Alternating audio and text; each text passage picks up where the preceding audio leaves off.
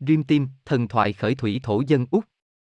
Australia có rất nhiều tộc người bản địa, mỗi tộc người lại kể những câu chuyện thần thoại khởi thủy khác nhau. Tuy nhiên hầu hết đều mang một mô típ chung với quan niệm về Dream Team, mộng thời. Thổ dân Úc thường kể rằng thế giới đã tự có ở đó từ lúc khởi nguồn, nhưng mặt đất vẫn còn phẳng, chưa có địa hình sự vật. Từ một thế giới quan gọi là Dream Team bước ra các vị tổ tiên, những linh thần muôn hình vạn trạng. Họ có thể biến hóa không lường, mang hình dạng con người hoặc muôn thú, từ chó rừng, kangaroo đến đà điểu emu, tùy câu chuyện của từng dân tộc. Các tổ tiên du hành khắp mọi miền đất, gọi tên các địa hình, sự vật, muôn thú, gọi đến đâu thì các thành tố của thế giới hình thành tới đó. Họ cũng tạo ra chính con người và những lề luật xã hội. Sau khi thế giới thành hình thành khối, các vị tổ tiên lại trở về ẩn mình trong rừng cây suối nước, bay lên trời, hoặc biến thành các con vật như kangaroo, hay thành mưa gió sấm chớp. Họ không chết đi mà vẫn tồn tại vĩnh hằng trong thiên nhiên, dõi theo những bước chân của con cháu họ. Một số ví dụ về các linh thần tổ tiên của các tộc người khác nhau. Baiam, một người đàn ông mang hình dạng con đà điểu emu kiến tạo thế giới. Chị em Walilat, hai chị em, một người có bầu, một người đã có một đứa con trai đi cùng nhau kiến tạo thế giới. Ribosephen, con rắn cầu vòng bò khắp nơi tạo nên địa hình thế giới. Wangina, những linh thần mây và mưa kiến tạo thế giới. Khái niệm mộng thời rất trừu tượng, không liên quan gì tới giấc mơ, mà nên hiểu là thời đại tâm linh tồn tại song song và kết nối với dòng thời gian hiện thực của thế giới và của mỗi con người, của chung dân tộc và riêng cá nhân, đã đang và sẽ luôn tồn tại xung quanh thế giới của những thổ dân bản địa. Trước khi đứa trẻ hình thành trong bụng mẹ, nó đã là một sinh linh sống trong mộng thời, và cái đạp đầu tiên vào bụng mẹ chính là báo hiệu đứa trẻ đã đến với cuộc đời. Đại thần thú Ribosephen và Dirawan của châu Úc Ribosephen và Dirawan là hai đại thần thú trong những huyền thoại của châu Úc. Chúng còn tồn tại trước cả thế giới. Thuở hồng hoang, Ribosephen thức giấc. Nó có hình dáng một con rắn dài khổng lồ, toàn thân lấp lánh bảy màu ánh sáng. Chính nó đã dùng quyền năng của mình để định hình nên thế giới. Nó tạo nên mặt đất, núi đồi và sông ngòi. Bởi thế Ribosephen được xem là vị thần sáng tạo. Người ta bảo rằng cầu vồng sau mỗi cơn mưa chính là Ribosephen đang trường trên bầu trời. Là vị thần đại diện cho thiên nhiên, Ribosephen lại không ưa thích gì những sinh vật sống, mà đặc biệt là con người. Nếu họ có gì đắc tội, ngay lập tức nó sẽ giáng xuống những thiên tai để trừng phạt họ. Điều này trái ngược với Dirawan. Cũng là một đại thần thú, Dirawan mang hình dáng một con bò sát khổng lồ, nói cho dễ hiểu là giống con rồng Komodo phóng đại lên rất nhiều lần. Nó rất yêu thương và là thần bảo hộ cho con người. Đi ra quân dạy con người những tri thức về nhiều mặt, và bảo vệ họ khỏi thiên tai mà Raibo Serpent giáng xuống. Chính bởi vậy nên hai con thần thú này lao vào đánh nhau. Cuộc chiến giữa chúng cực kỳ khủng khiếp, đã vô tình tạo nên rất nhiều hòn đảo mới. Kết thúc cuộc chiến thì Raibo Sepen lao xuống biển và biến thành hòn đảo New Zealand, còn đi ra quân thì trở thành eo đất New South Wales. Con cầu vòng hiện tại là con cháu của Raibo Seppen. Rắn cầu vồng, Ribosephen. Rắn cầu vồng là một linh thú nổi tiếng trong thần thoại của thổ dân châu Úc, được coi là vị thần sáng tạo. Khi xuất hiện cầu vồng trên trời, người ta nói rằng đó là con rắn thần đang di chuyển qua lại giữa các vùng nước. Theo truyền thuyết, rắn cầu vồng ngủ say dưới lòng đất sâu, giữa mộng thời. Cho đến ngày khởi thủy, con rắn sẽ trồi lên từ lòng đất, vô tình đất đùng lên tạo thành những ngọn núi, còn những nơi nó trường qua, để lại những rãnh sâu mà sau này trở thành hồ nước và thung lũng. Rắn cầu vòng sinh sống tại những vùng hồ và có trách nhiệm cai quản nguồn nước. Những cơn mưa cũng là món quà mà nó ban tặng cho thế gian.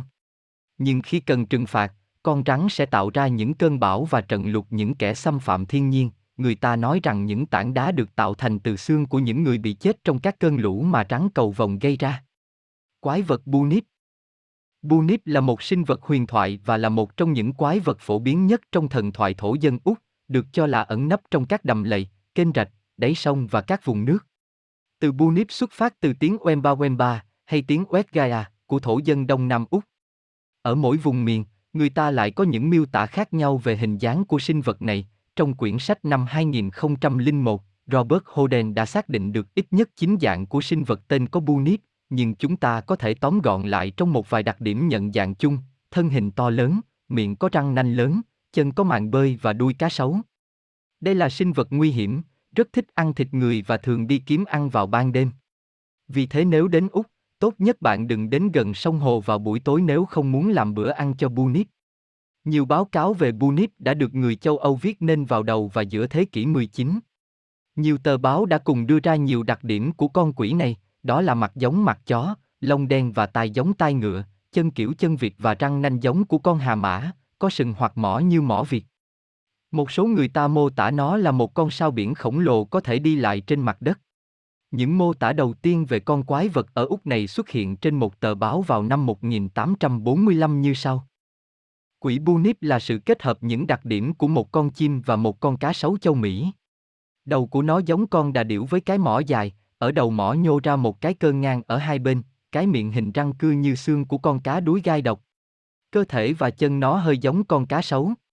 Chân sau rất dày và khỏe, chân trước dài hơn nhưng vẫn rất khỏe. Ở đầu có móng vuốt dài. Những người da đen nói rằng biện pháp thông thường để giết con mồi là ghi chặt nó cho đến khi chết. Khi ở trong nước, nó bơi như con ếch còn khi đã lên bờ nó đi lại bằng chân sau và cái đầu ngần cao, ở trạng thái này nó có thể cao 12 đến 13 bộ anh. Sự tích linh vật thủa hồng hoang, linh vật đi ra quân. Đây là một linh vật thủa hồng hoang, được coi là vị thần bảo hộ của người băng gia lung, tộc thổ dân ở bờ biển phía đông nước Úc. Đi ra quân đã truyền dạy rất nhiều kiến thức cho người băng gia lung. Nó dạy họ cách trồng cây lương thực, các kiến thức y học, thiên văn học, pháp luật, âm nhạc và các điệu múa.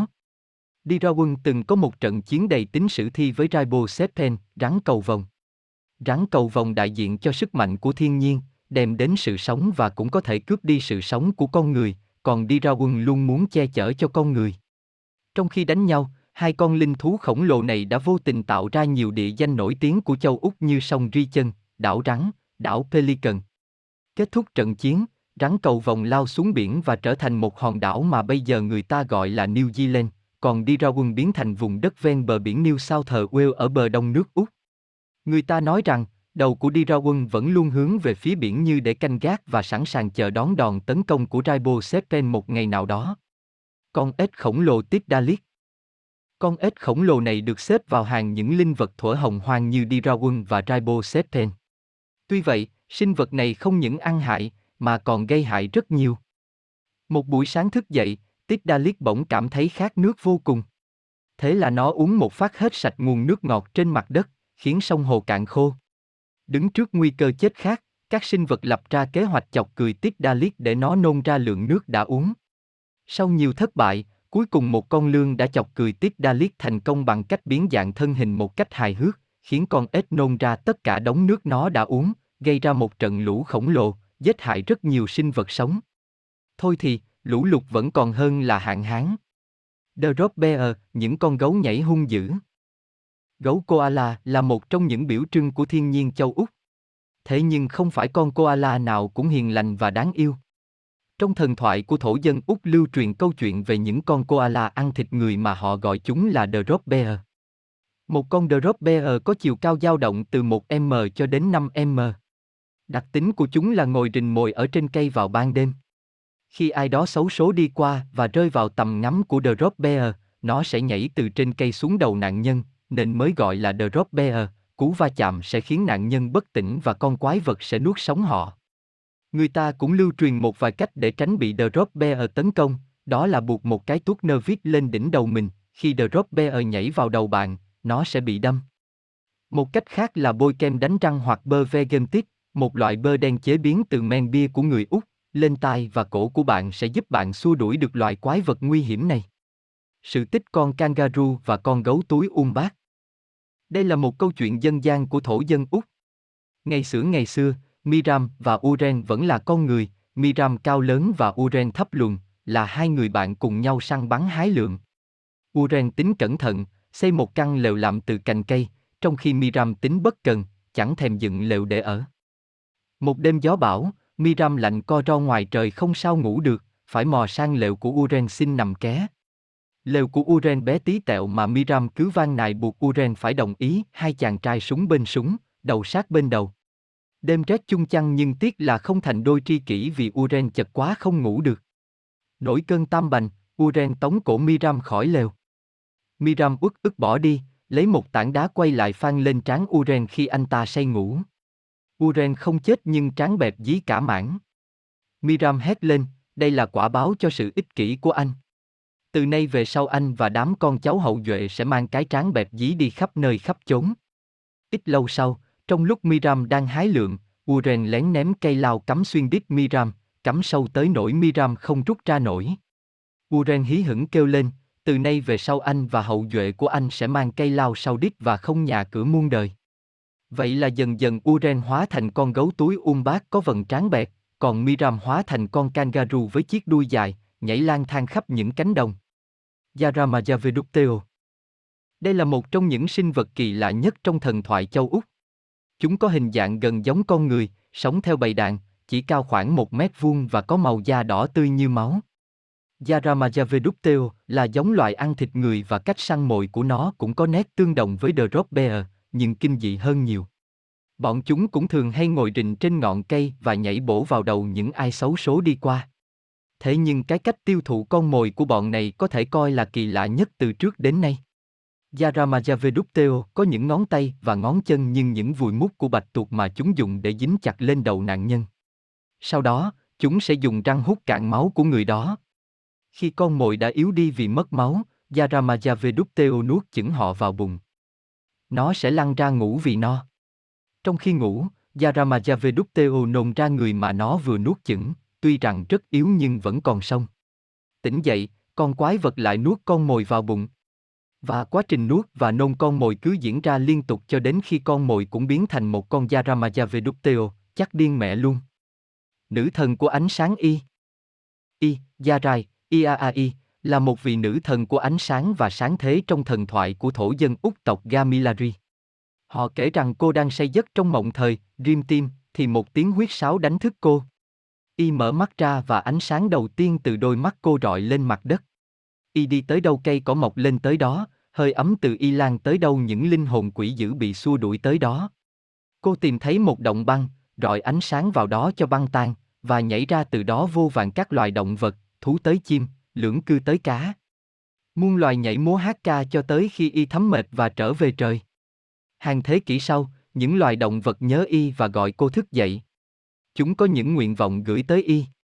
Kangaroo muốn nhảy, thằng lằn muốn có chân, dơi muốn có cánh để bay, thủ mỏ Việt Terry muốn nhiều bộ phận giống đủ thứ loài vật trên đời.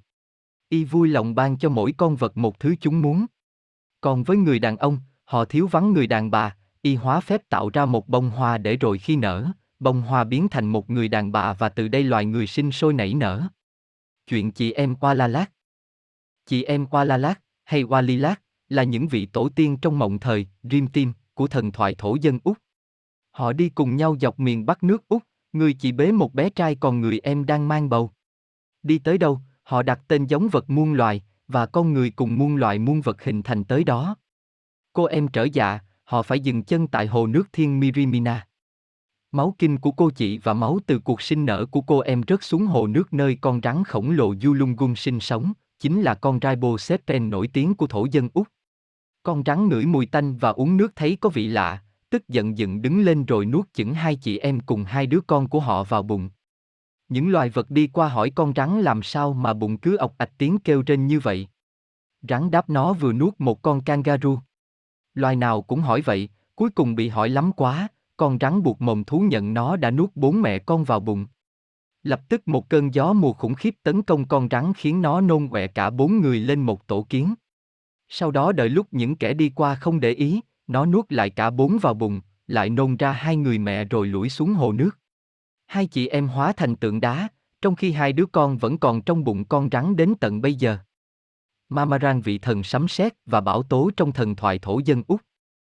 Mamaran hay Namakon là vị thần của sấm sét và bảo tố trong thần thoại thổ dân Úc. Ông cưỡi trên những đám mây và tạo ra tiếng sấm bằng cách đập, rìu, đá vào đầu, khuỷu tay và đầu gối. Tiếng sấm của ông là lời cảnh báo sẽ trừng phạt những kẻ xấu xa tội lỗi. Với những người không tuân thủ luật pháp, Namakon trích lên, kêu răng rắc dấn những ngọn giáo sét dữ dội xuống kẻ phạm tội. Tương truyền rằng 7.000 năm trước, khi khí hậu thay đổi đã có một trận bão tố khủng khiếp do Mamaran gây ra để trừng phạt con người, và nối theo đó là mùa mưa được Ribosephen tạo ra. Nữ thần mặt trời Gnao của thổ dân Úc Trong thần thoại thổ dân Úc, tộc Úc Vô Bắc, Gnao là vị nữ thần mặt trời. Thế gian ban đầu còn tăm tối, Gnao lúc đó cũng chỉ là một con người. Đứa con trai của cô một hôm ra vườn đào khoai rồi đi lạc không về. Cô đốt đuốc đi muôn trùng tìm con không thấy, leo lên đỉnh núi cao rồi lên tận bầu trời, mãi miết kiếm tìm hình bóng con. Mỗi ngày, Ngao vẫn thắp đuốc đi một vòng bầu trời để tìm con, và ngọn đuốc của người mẹ tìm con chính là ánh sáng của mặt trời soi sáng thế gian tới tận bây giờ. Con cá voi thần Luma Luma Luma Luma là một con cá voi trong thần thoại của thổ dân Úc tộc Kunwinju và tộc Kuniju. Hắn hóa thân thành một người khổng lồ và cùng hai bà vợ lên cạn, mang theo một chiếc rìu đá, một chiếc lao và một chiếc túi thần tới dạy cho con người những nghi lễ thiên liêng và cách lao động sản xuất. Tuy nhiên, Luma Luma khiến con người sợ hãi, hắn dùng quyền lực để vơ vét thức ăn con người kiếm được. Chưa kể mỗi khi đàn ông ra ngoài săn bắn, hắn lại ngủ với vợ của họ. Họ vùng lên đặt bẫy, dùng lửa thiêu hắn, ném lao vào người hắn. Đau đớn, Luma Luma xin đầu hàng và hứa sẽ dạy cho con người cách vẽ hình xăm. Xong việc, gã khổng lồ bị đuổi về biển khơi và hóa trở lại thành con cá voi to lớn. Cặp anh em song sinh Bagajim Bagajim là cặp anh em song sinh, những linh thần tổ tiên trong thần thoại thổ dân Úc tộc Karader. Trong mộng thời, Dream Team, họ hiện ra từ lòng đất dưới hình dạng của hai con chó rừng dingo, tạo ra vạn vật và con người. Họ dùng nấm để làm cơ quan sinh dục cho con người và còn dạy đàn ông thuật cắt bao quy đầu. Những tiếng cười của cặp song sinh quá to, khiến gã người mèo Ngariman tức giận. Người ta nói ghét nhau như chó với mèo chẳng sai, và lần này thì mèo chiến thắng.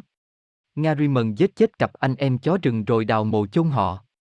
Nữ thần đất mẹ Dinga, mẹ của hai anh em, phun sữa từ bầu vú của bà tạo ra trận lục dìm chết Ngariman, đồng thời dòng sữa mẹ cũng hồi sinh anh em Bagajim. Họ vươn khỏi lòng đất dưới dạng hai con rắn rồi bay lên trời hóa thành những đám mây. Quái vật sông Hakerber. Trước Đánh giá, 5, 5, không phiếu. Quái vật sông Hackerber Hackerber là một con sông lớn, rất sâu chảy qua vùng New South Wales nước Úc. Ở đâu đó dưới lòng sông sâu này, tồn tại một con quái vật được coi là anh em với thủy quái Nessie ở hồ Loch Ness ở Scotland. Tuy không phải là một sinh vật thần thoại, nhưng những lời đồn đoán và sự tồn tại bí ẩn của con quái vật vẫn khiến người viết xếp nó vào danh sách này. Quái vật sông Hakeber không có tên riêng.